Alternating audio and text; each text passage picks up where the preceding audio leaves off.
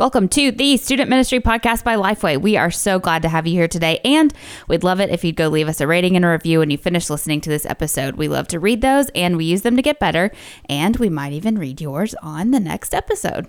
Man, we should. We need to do that. We need to do a little uh, review reading. Yes, we do. Uh, but we'll save that for now. I'm your host, Ben Trueblood, and I'm sitting here with Nathan. What's up? And Katie. Hello. And we're excited for another episode with you. We're getting ready to have a great conversation with Brian Preston. Katie, why don't you introduce Brian for us? Brian is the lead student pastor at Battle Creek Church in Tulsa, Oklahoma. And he says he is the type of leader who thinks of six crazy ideas to try before breakfast, but talks himself out of five of those ideas by lunch. Brian loves trying new things, building and developing teams, and is crazy passionate about reaching the next generation generation for Christ. Brian and his wife Jen have two incredible kids named Ezekiel and Selah. Brian, we are excited to have you on today. What's going on, guys? How are we? Man, we're good. It's so good to see your face, and uh, man, I'm looking forward to this conversation because I, I mean, it was in your bio, uh, but I I know this about you that team building uh, and leading people is a strength of yours. It's something that you enjoy doing. Uh, and so we'll be talking about that as it points to volunteer leaders in student ministry here in just a minute. But before we get there, man, I'd love for you just to introduce our audience uh, to Tulsa, introduce us to the work that you do there at the church uh, at Battle Creek, and give us give us an idea of, man, what yeah, what your role is, and then kind of like man, how's Tulsa been over the last year?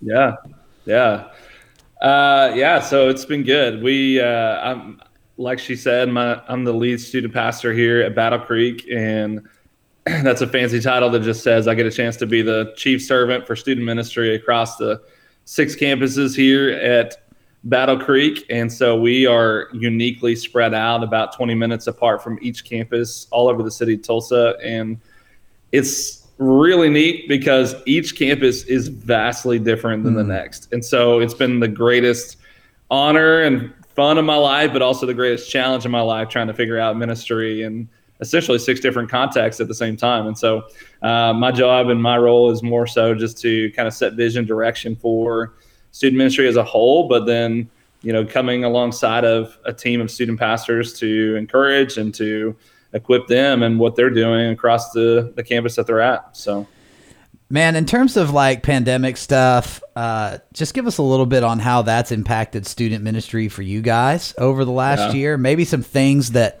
have come out of that that you're like, man, this was, we're going to hold on to this because yeah. of, of what we've implemented over the last year. Yeah, that's great. Uh, I think the pandemic in so many ways changed the game altogether. I think, yeah. you know, in Oklahoma was certainly different than a lot of areas where it was a little bit more serious or more uh, controlled as far as, you know, what you could or couldn't do. I think Oklahoma has been, to a certain degree, a little bit better than most. I will say, though, it still cost us to not reinvent the wheel, but really begin to kind of think different. You know, what is the, what are the things that God is wanting us to do and change and look different? Uh, in the way of, if I can best describe it, uh, kind of an analogy I took from our pastor, which is that God is allowing us to put new wine in new wineskins. You know, I think in a lot of ways we've, as the church, are notorious for trying to put old wine in new wineskins and trying to figure out, you know, based on how we've always done it, how to do it new. And and so I think for us, it's been, uh, which my personality lends itself to this, which is I just want to try. You know, I'm I'm not afraid to fail, and so you know, trying new things. And you know, a great example of that is how we kind of refocused our attention on like our mission as a student ministry. What are we doing missionally? Yeah. And uh, we we we as a church are laser focused on the Middle East, so we're still taking a trip to Egypt at some point, but as of right now, we've kind of reinvented the way that we do local mission and how we care for mm-hmm. people through the way that our month to month student ministry runs is uh, we come alongside of our community groups and do a thing called Care Portal, which is essentially community groups going uh, to a Netflix of care needs, and they're kind of taking these needs and they're going and running with it. Whether it's like uh, like a foster uh, family who is uh, in need of a bunk bed or something like that, you know, how can we come alongside of and serve a family that's in need? Um, but then we, instead of doing like a week long mission trip, we took that concept, we said, okay, well, let's break it down essentially into four or five different experiences over the next year.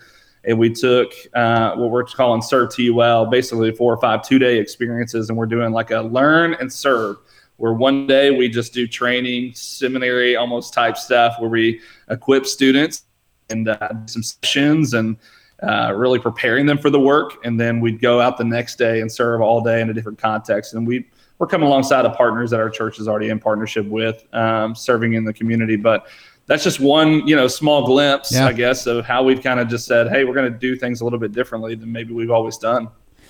Man, thanks for sharing that. Uh, Alex Himaya is the senior pastor of, of your church yeah. for, for those uh, who are listening to the podcast. And if you're not familiar with Alex, um, incredible communicator, uh, amazing, amazing communicator, really, really strong visionary yeah. leader. Um, what's something that not everybody gets to see about Alex's leadership that has impacted you?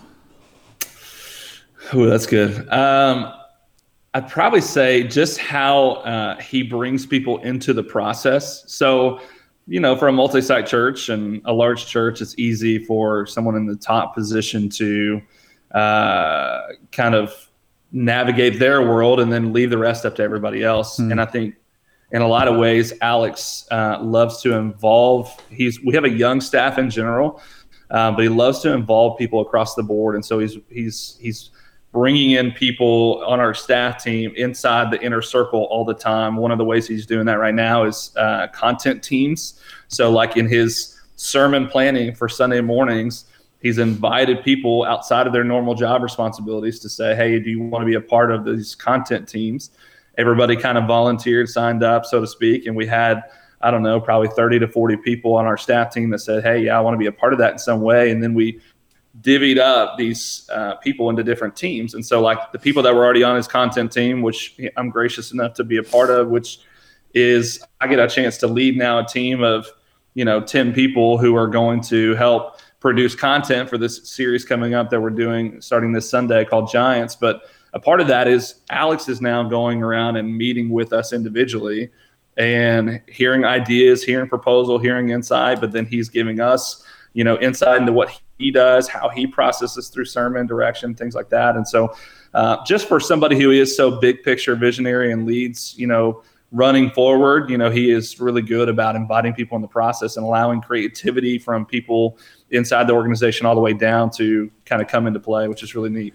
Man, I love that because uh, I mean, like your setting is large church, multi campus, that kind of thing, but a student ministry leader eh, of any context can take that principle and say, yeah. "Man, there are there are so many things where if we're not careful, we can slip into navigating in our own lane and in our wor- our own world and just expecting everybody else just to jump on board on their own or forgetting about them entirely. But that principle of right. bringing people into the process, creating ownership, man, that's a big deal principle for any leader of any size organization. Right. Man, when we think about, I'm going to dovetail that into our conversation today on helping leaders uh, avoid burnout and specifically volunteer leaders. Now, you've been doing student ministry a long time, and there's no doubt that you have seen leaders get to the place in serving as a volunteer leader where they're just like, I've had it. I don't, like i'm just done. I'm tired. Whether it's these students aren't listening to me or you know there's there's a lot of reasons why people get to that place. Uh, and we want to unpack kind of some of those reasons and warning signs and all of that stuff. But as we begin that part of this conversation man i'd love for us just to walk through so people can learn from the process that you have. We're going to ask that you invite us into your process for this uh, little yeah. bit. Walk us through how you recruit new leaders to join join the team? So my team always makes fun of me, but they they they call me ABR from time to time, which is always be recruiting. Hey, uh, I like it. I like it. Uh, but that's that's essentially it. It's it's how can I be recruiting in every avenue that God already has me in. Mm. So uh, for us as a church, one of the best avenues of that that's really kind of come to life in the last year and a half of our church, which is our advanced track, which a lot of churches have, like a grow track or some kind of onboarding process for families in their church to come into the church and be a part of the church in that way. And so for us, it's our advanced track. And it's a four week course where people go through this and kind of learn the ins and outs of our church. And even spiritual gift test is very in depth to helping them move to a place of service. Mm. And so out of that, we've been really lucky and I think beneficial from that process as a student ministry specifically because so much of our new volunteers are coming out of that advanced track where they're almost coming to us, whereas it used to be, man, I was always running and gunning to try to find people. Mm. Uh, that's been a huge blessing that our church has kind of bought into the whole and really helping shape people to a place of service. Um, so that is definitely helpful. But even in that advanced track, one of the things that we're doing is, and one of the things that I think is probably one of the more important principles for recruiting is the best recruiters of leaders are other leaders. I think mm. I learned that from That's right. good somewhere, but uh, probably so. volunteers are always going to be the best recruiters of volunteers. And so even in our advanced track process, we get to week four and a lot of our ministry areas come in to help shape and talk about what it is that we do as a ministry. Well, even in our own church, we have a lot of staff that tend to go and do that. Well, for me, I've just said from the beginning, I'm not going to do that. I'm going to send a volunteer who's probably the best of the best mm-hmm. uh, in our ministry, and I want them to go and cast vision, them to go and set direction, them to go in and say, "Hey, this is why I love student ministry." Yeah. And out of that, that's been the, a huge win because, like for instance, here at Broken Arrow, we have a lady named Tiff Jones who is probably the best volunteer I've ever served with in my life, mm. and it's just uh, not only a great servant uh, but she is also such a great storyteller and she tells the story what God's done in her life through serving in student ministry. And she goes into that advanced track and casts vision, and we get tons of people coming in our ministry because of that. So, uh, just volunteers are the best recruiters of volunteers. And then we try to do other things with our staff to try to challenge them to go, hey, how are you being intentional in your time to go and meet and connect with families? And so, like, even for Sunday morning, get your work done on the front side of a nine o'clock service so that you can go in the hallways at 845 meet, greet, talk with families, catch them after service, getting connected with different people, and then asking those kind of questions. Hey, are you serving anywhere? You know, what what is it that you feel like God's leading you to do? And it's usually in those conversations that we try to push into a place of service, hopefully, namely in student ministry. Yeah, absolutely. Uh, and then, you know, we'll see where it goes from there. But so after they've jumped on board with you, what are some things that you do training and development wise throughout the year to stay connected with them? Yeah as far as like logistically, we it's primarily done in in kind of three veins of thought or four veins of thought. One is kind of the two pillars throughout the year, which is we do a big training in August and a big training in January, which is kind of typical of most churches where you try to catch them on the front side of a semester and you go, hey, how can I equip and uh, get people ready for what we're doing these next several months? Um, so we do those big kind of pillar trainings, and then we do monthly check-ins and encourage our teams across every campus to do, you know, different monthly check-ins, whether it's relational hangouts, whether it's uh, you know an actual formal training, and maybe there's a need that has popped up in their ministry that they're like, hey, my small group leaders just are struggling with how to actually lead their small groups. Well, maybe one month they take that approach for that that session or whatever, or it's just building community. Maybe it's going out and hanging out together, doing things together. Uh, but that's kind of a monthly check-in, and then the weekly leader huddle is is really the key. Mm-hmm. And I think a lot of people are intimidated week to week to talk about some training issues and things that are going on or things that need to be addressed. Uh, but if you can take even a 15 minute at a time, take five minutes to talk about, hey, here's the focus for this week. Here's the thing that I want you to remember this week. Here's the thing that we're doing and that we're caring about with students this week or whatever. Then I think that goes so far with student or excuse me, with volunteers that are so busy on a constant. But if they're catching that weekly vision and they're catching that weekly training that you're kind of dropping into their lap, I think that's huge. And then, of course, resourcing them throughout the week, anything that we can give them, send them, you know, encourage them with, that kind of thing. Yeah. So that kind of stuff. Uh, and as you listen to this podcast, um, student ministry folks, the, the reason why we wanted to start off this conversation about helping leaders avoid burnout is because that recruiting process on the front end and then those weekly. I have I love how you have an organized Brian with weekly, monthly and those larger quarterly things. I doing that stuff on the front end and throughout hopefully keeps people from getting to the point where they're like, I just can't do this anymore. Uh, right. Uh, but we know it still happens. We know that along the way, sometimes that still happens. And so, why do you think leaders get to that point of being burned out or just exhausted of serving in student ministry? I think the two primary things are they don't feel empowered and they don't mm. feel energized. Um, and when I say empowered, I mean that they don't feel ownership of the ministry in some capacity, um, to which you know we can dive into that. And then the other side of that is they don't feel energized, is that they don't feel cared for. Mm. Um, you know that they don't feel like you're you know them, that you see them, and that you care about them, the individual, before then you care about what they can do for you. Um, and I think that's that's a huge thing with even our student team that I try to say on a constant, so that they say it with their people, which is I care more about you, the individual, than I care about what you can do for me. Yeah. But I can't just say it. I've got to live that out, right? I've got to act on. It. So, man, that one phrase is such a big deal because it is so easy. I think in leading student ministry, not in an unhealthy, like derogatory way but to get to the point where our leaders are seen as people that help us accomplish what we want to do rather than yep. caring for them as people. And again, I don't think there's an unrighteous motivation behind that. I think that's just the easiest place for us to slide into yeah. is to care about their role almost more than caring about the person. What are some things that you guys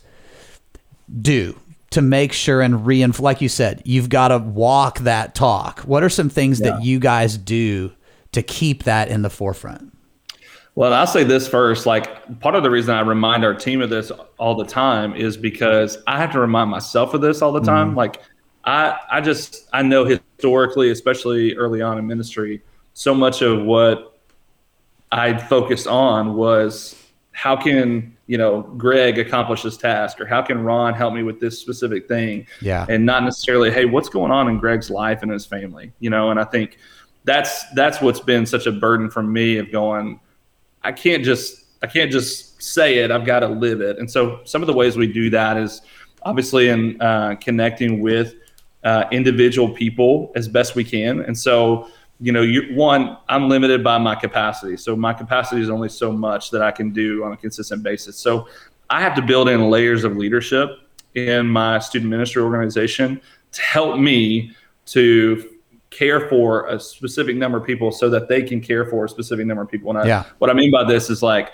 for me, I do this with our student team, or I try to do this with some key volunteers. But for our student pastors, it plays out in how can I take my, you know, my coordinators or my kind of my linchpin volunteers that are really helping me execute at a high level? How can I go and meet with them at Chili's and sit down and talk about what's going on in their life, how their kids are, connecting with them. If I'm going to go to a sport venue that week, I'm going to go and connect with their kids. I'm going to go try to encourage their, their families. I'm going to try to check into their world.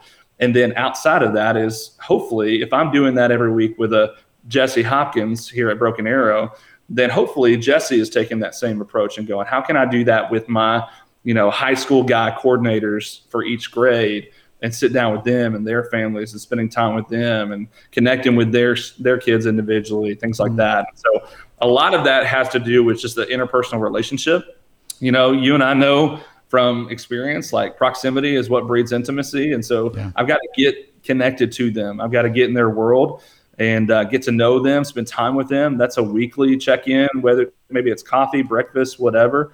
Uh, it's a it's a weekly text message. You know, as simply as simple as something like that. I remember I had this leader, Ken Good, here at Broken Arrow, who walked through just a horrendous situation in his family, and and it was me and Ken specifically, namely through the pandemic just me texting him on a regular basis uh, every week or at least every other week and connecting with hey man how's it going? How's how you doing? What how's how you feeling with this going on right now? You know how's your wife? How's your kids dealing with it? You know those kind of things. And through that it built a, a relationship with me and ken that he he's he's he's loyal man. He's mm-hmm. locked in. He's he's coming every week not just because he loves students, he loves kids, but he feels cared for and valued as a volunteer as well. Man, it's so good. I, I want to come back to the empower part of that that you mentioned just a second ago. But before we get there, um, you know, you've talked about the care and gave an example there of Ken specifically of just reaching out and being in someone else's world and, and deciding to take a step towards people. What are some warning signs? Uh, if, if you're doing that, right? Like if yeah. people, and again, like Brian serves in a context that's different than a lot of other student ministry contexts. These are principles that you can take and apply in in any setting. So if you're saying, 100%. "Man, I my student ministry is smaller than that. We have one campus and, you know, so on."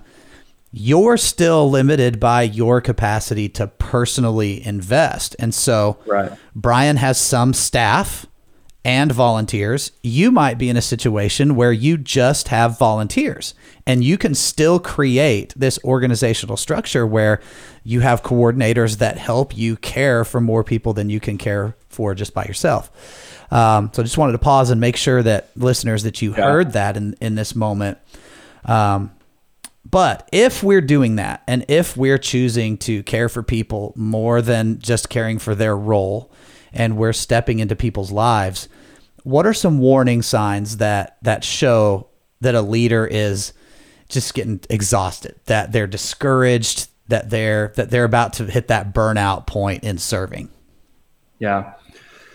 It's a great question and it and it's one that really causes me to stop and think about, you know, what are those things that I've seen along the way. And some of those namely are one, they stop listening to vision. Like mm-hmm. If you have people in your ministry they're serving and they're they're either tuning out or when you're casting visions, you're talking about things that are coming up. You're you're talking and painting a picture about what God's doing, and they're they're not in. You know, you can tell, right? Yeah. Like those ones that are not engaged or not listening or or whatever. Like that's a big piece. So they stop listening to vision. Another is that they stop being energized. You know. And, and I don't just mean like they stop feeling cared for, but they stop laughing, like they stop smiling, right? Mm-hmm. Like they they're not necessarily engaged when they're there on a Sunday morning or on Wednesday or whatever your context is. Um, people that stop talking to anybody outside their inner circle, right? So they come in, maybe they only associate with two or three people, but they don't really associate with students well. They don't really associate with other leaders well.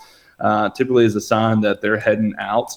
Uh, another one would be that they stop talking to you, right? Like mm. as the leader of the ministry, uh, a lot of times people will avoid you if they don't you know, maybe that's conviction. I don't know. Maybe that's just, uh, you know, their own uh, personal preference. I don't know. But uh, a lot of times they'll stop connecting with you at some level, and that's usually a sign that they're they're they're on the way out. And then the last is obviously that they are inconsistent in attending and then stop attending. Right? Like they they they're they're not engaged on a week to week basis. And I think with a lot of things, and this is a whole another conversation probably for another day, but you know, we, we have some ministries in our church that only have people serving once a week or once a month, or excuse me, once a once every other week or once a month. But student ministry, I've, we've always kind of had that precedent, at least for me, is that they're going to serve, they're going to be there every week, and they're going to be locked in every week, and that's taxing, right? Like, I mean, and yeah. there's there's not a lot of breaks there, and so we try to be graceful with the time. Hey, yeah, I mean, you're on vacation, go do your thing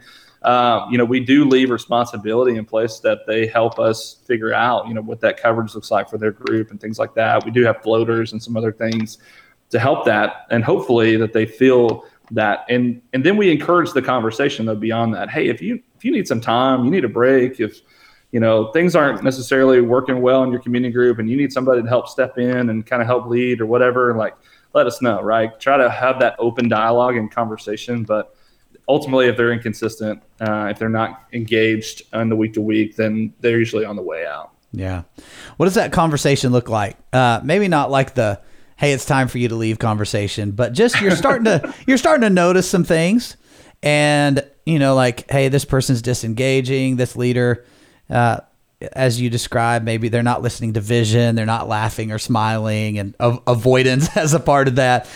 What does that initial conversation look like? Because again, this is yeah. like this isn't a rare issue that somebody uh, has been serving either for a while or is tr- or tried it out and it just didn't work, right? Like they just got into it and maybe it was the every week nature of of the thing and maybe their seventh grade boys weren't listening for an extended period of time and they just got sick of it. So this isn't a right. rare this isn't a rare issue. But what does that conversation look like in uh, and just walking up to somebody or setting a meeting with somebody and saying, "Hey, let's talk yeah. about this." Yeah, I mean, it goes back to that proximity brings intimacy, right? Like you've got to be close enough to your people and like talking and engaging with them to know kind of the signs. But then once you do, uh, it's it's asking those kind of questions of going, hey man, what's going on? Yeah. You know, what can I help you with? What can I be praying with you with? Is there anything I can come alongside you in? You know, and I had a situation uh, several years back in Cleveland where had a leader who was struggling in his marriage, but he hadn't verbalized it to me. I just started seeing the signs of his disconnection. And so finally, you know, started talking with him and went to lunch with him and engaging with him about it. And he, he opened up and began to tell me about, you know, a situation that was going on in his family and things like that. And I just said, Hey man, it's, it's February.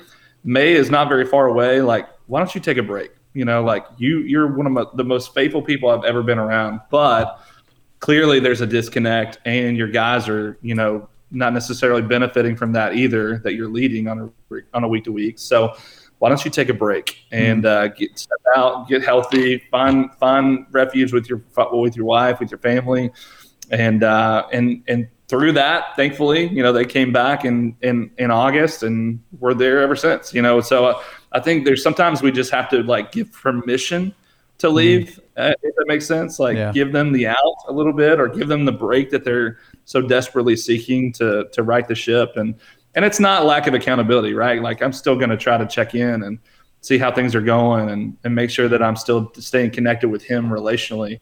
Uh, but just being able to allow the freedom of that and that conversation that initially starts with, you know, hey, how's it going? What can I be praying for you? How can I come alongside of you? Opens up a lot of conversations sometimes that you're not necessarily expecting. Man, and your last point there is so good because – it's not like when they're out of student ministry, it's like, okay, see you, man. Good luck with all right. that. But because there's a care for the person more than just the yep. role they fill in a program, it's, hey, I'm going to stay in touch with this guy and I'm going to keep That's reaching right. out and I'm going to keep letting them know that we're praying for them.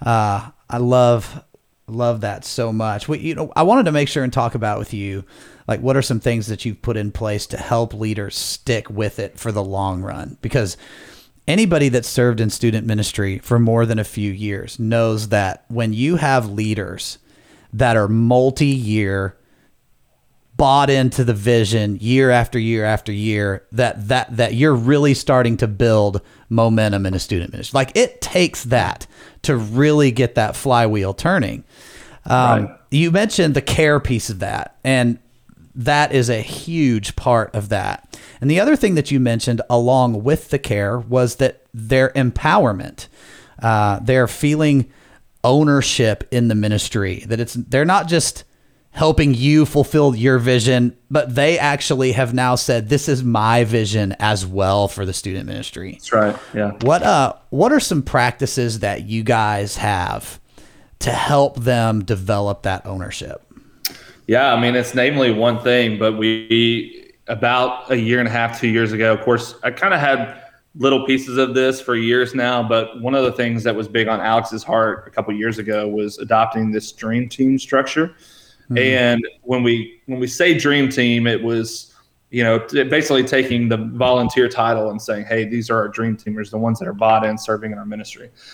But for me, it became a little bit more than that of going, how can I build in my mind the 92 dream team, right? Like I want the best of the best right. people uh, across our entire church to be serving in student ministry. And so when we took this dream team structure, and it was the the elements that we've already talked about, right? It's the equipping piece, the training, the mm-hmm. you know how can we give them what they need? It's the empower piece, which I'll talk about, and then the the energize. How do you care for them? But dream team structure was the biggest thing and that was kind of the way in which we said we want to give ownership of the ministry to people that are not just staff uh, specifically namely volunteers and the students uh, that we're actually ministering to and so for dream team for us it's it looks like we have like covid has been crazy in a lot of ways and we we we did like go into a scramble early on but i think we quickly from scramble to strength when God began to do a work probably about eight months ago to not only release people that were kind of so-so attenders or inconsistent leaders, but then to bring in a lot of new families and new blood and people into the mix that were really, really bought in. And so we've actually grown. Our student counts are getting back, but we've actually grown in our volunteer base from where we were over a year ago. Mm. Uh, in a big way because of just the vision of the dream team that we've created. And it goes so much beyond uh, small group leaders. Yeah. You know, I think a lot of times in student ministry, we should all just uh, understand and accept right now, like, we're always going to be desperate for more small group leaders. Like it doesn't matter where you are. yeah. Even if you're always recruiting. Yeah. Yeah. Doesn't matter how small or how big your church is. Like you're always going to be needing community group leaders. Like that's, that's so always going to be the main need. But for us, it became okay for Dream Team. We want to empower and equip volunteers in where the area and gifting God has created in them. So if if if I got a Jessie Dewey who comes on at Broken Arrow, and her passion is students, but her passion is not to teach, and her passion is not to do, lead a community group of students. Her passion uh, and the thing that she does for employment is she's a photographer. So we positioned her as a coordinator in our ministry to help kind of do some task force things. But she also every week takes photos for our ministry, and now we have social media assets that we can post on a constant, right? Mm. Like there's things like that that we go, okay, what is the thing that God's gifted you and wired you in? What's the thing that you're passionate about? And then how can we create a position essentially for you and design for you to help our student ministry grow? And, you know, we built in layers of leadership in that dream team where we've got, you know, volunteer leads and coordinators and task force leads and hello team leads and all this stuff. Uh, but all of those are just positions that we've said, hey, we want to create layers of leadership to give ownership of the ministry to the volunteers. To where when I walk in on a Sunday morning, besides maybe teaching or you know leading something from the front every now and then like I, I, don't do much right? Like it's them coming in and creating the atmosphere setting up the the room setting up the tables making the coffee getting everything in place. Uh, they bought into the vision and they're coming in and they're doing it. Yeah. Uh, we also adopted the same model for every single event that we do now. So everything that we do like Kate, our girls minister, is doing a, a girls' night tonight. Like she's got a dream team of girls volunteers for girls' night.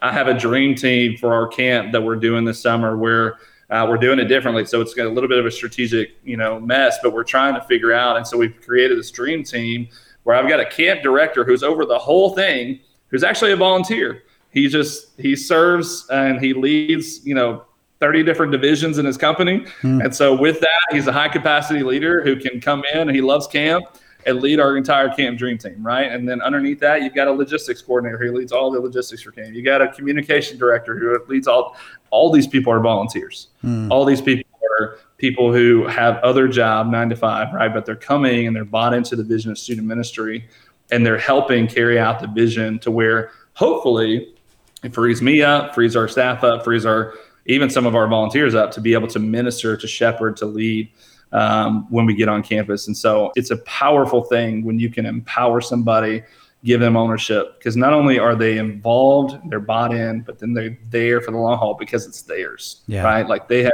a stake in it. It's a powerful way to structure it. It's it's discipleship of those people in yes. finding their gifted their gift mix, talents, and giving them a meaningful role to fill. And yeah. man, like you nailed it in that last part. It frees you guys up to shepherd, to be with people, to care.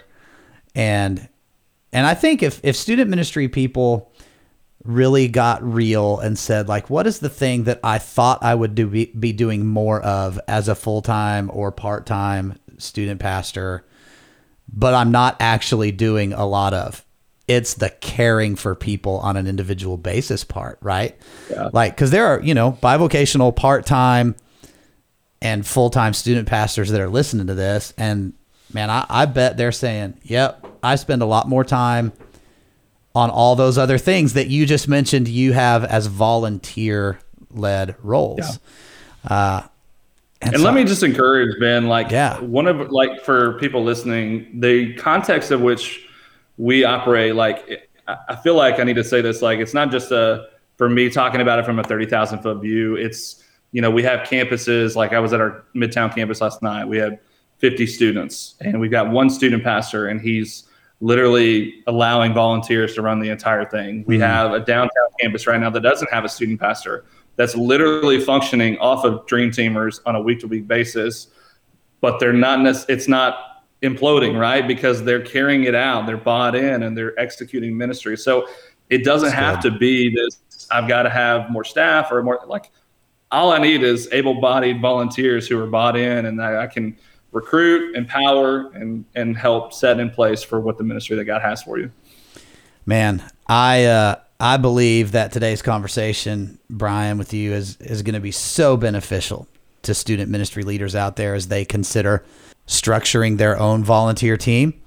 Different ways to look at it. Maybe they're in a place, especially in this last year, where they're going, man, I've got a group of leaders that are tired, and how how are we going to start strong in the fall? And uh, what you've been able to share yeah. with us today has been awesome, man. Thank you. Yeah, absolutely, man. Thanks for the privilege of being on. Absolutely. So we're going to hear one quick message from Katie, and we'll be right back after that for some more conversation. Did you know you can find even more practical content on recruiting and training volunteers on our YouTube channel, Student Ministry That Matters? Each week, we release a brand new video from Ben designed to encourage and equip you as you lead students and their families. Visit youtube.com slash student ministry that matters and subscribe today. Welcome back, everybody, uh, for part two of this conversation where Katie and Nathan and I go through what we learned today. Man, so much good stuff.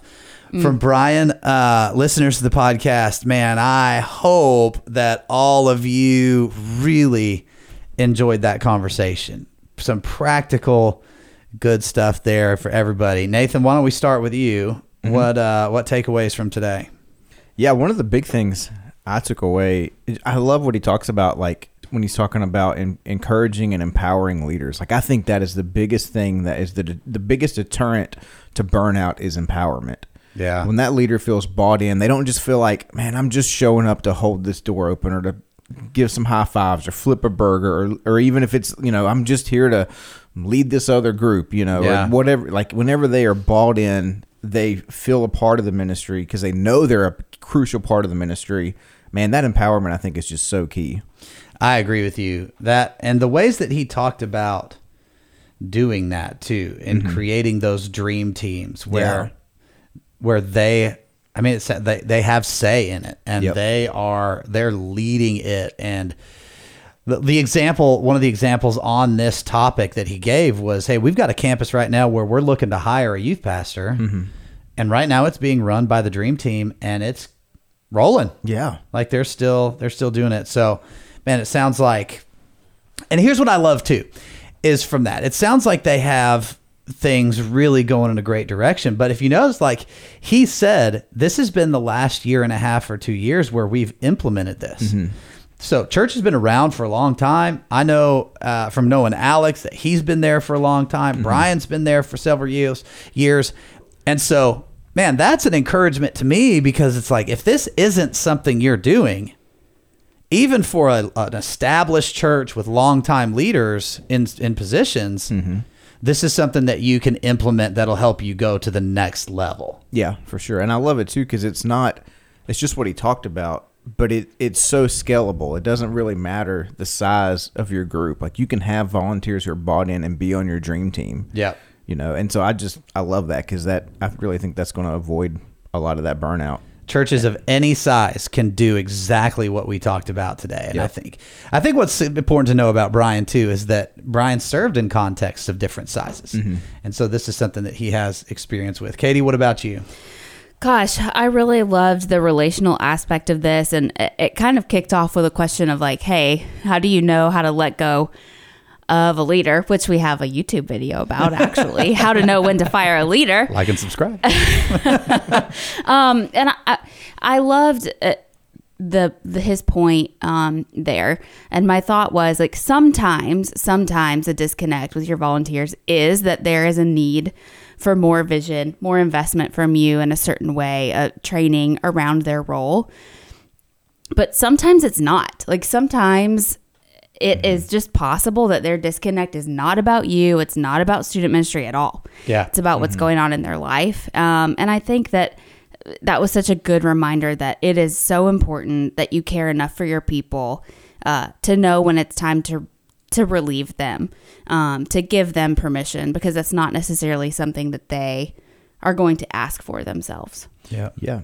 I think that's great because it also gives them the ability to step away. It gives it gives him the ability to say because I loved what he said when, when he's talking about the dream team of what is this person gifted in, what is this person good at. We can create a job for you. Yeah. and I think a lot of times we don't flip the coin over. We don't turn the turn the question around. We're like, oh, I've got this need. I've got to find somebody to plug it in here. And so maybe it's a you know, maybe it's maybe not square pegs and round holes, but maybe we're trying to sand them off so that they fit. You know what I mean? And instead, I I guarantee you, whatever somebody's gifted at, we can find a way to use that in student ministry. And we probably hadn't even thought about it. It's going to be better if we do that. And then that brings them, then they're empowered and they're gifted and they're good at it. And so I think that's just, it just, you know, it's that cycle again, less burnout because they're good at it. They're empowered and they're Yeah. bought in. One of the reasons for that burnout could be that they they are just not thriving in the role that that you have them in, and so finding out how to how to put them in the right spot Yeah. can help them to thrive. And Katie, I I think your statement of it may not be about you or mm-hmm. about the Yeah. ministry. It might be something that's going on with them. And Brian used the phrase, sometimes they just need permission to step away. Mm-hmm. Because there can be a lot of, like, when you think about it in terms of the people that are serving with you, they've said, This is something I want to do. I mm-hmm. want to serve mm. in ministry there's probably a lot of guilt for some people when they get to the place where they know they need to step away. Maybe there's a change in their job and they just mm-hmm. don't have the time that they once had.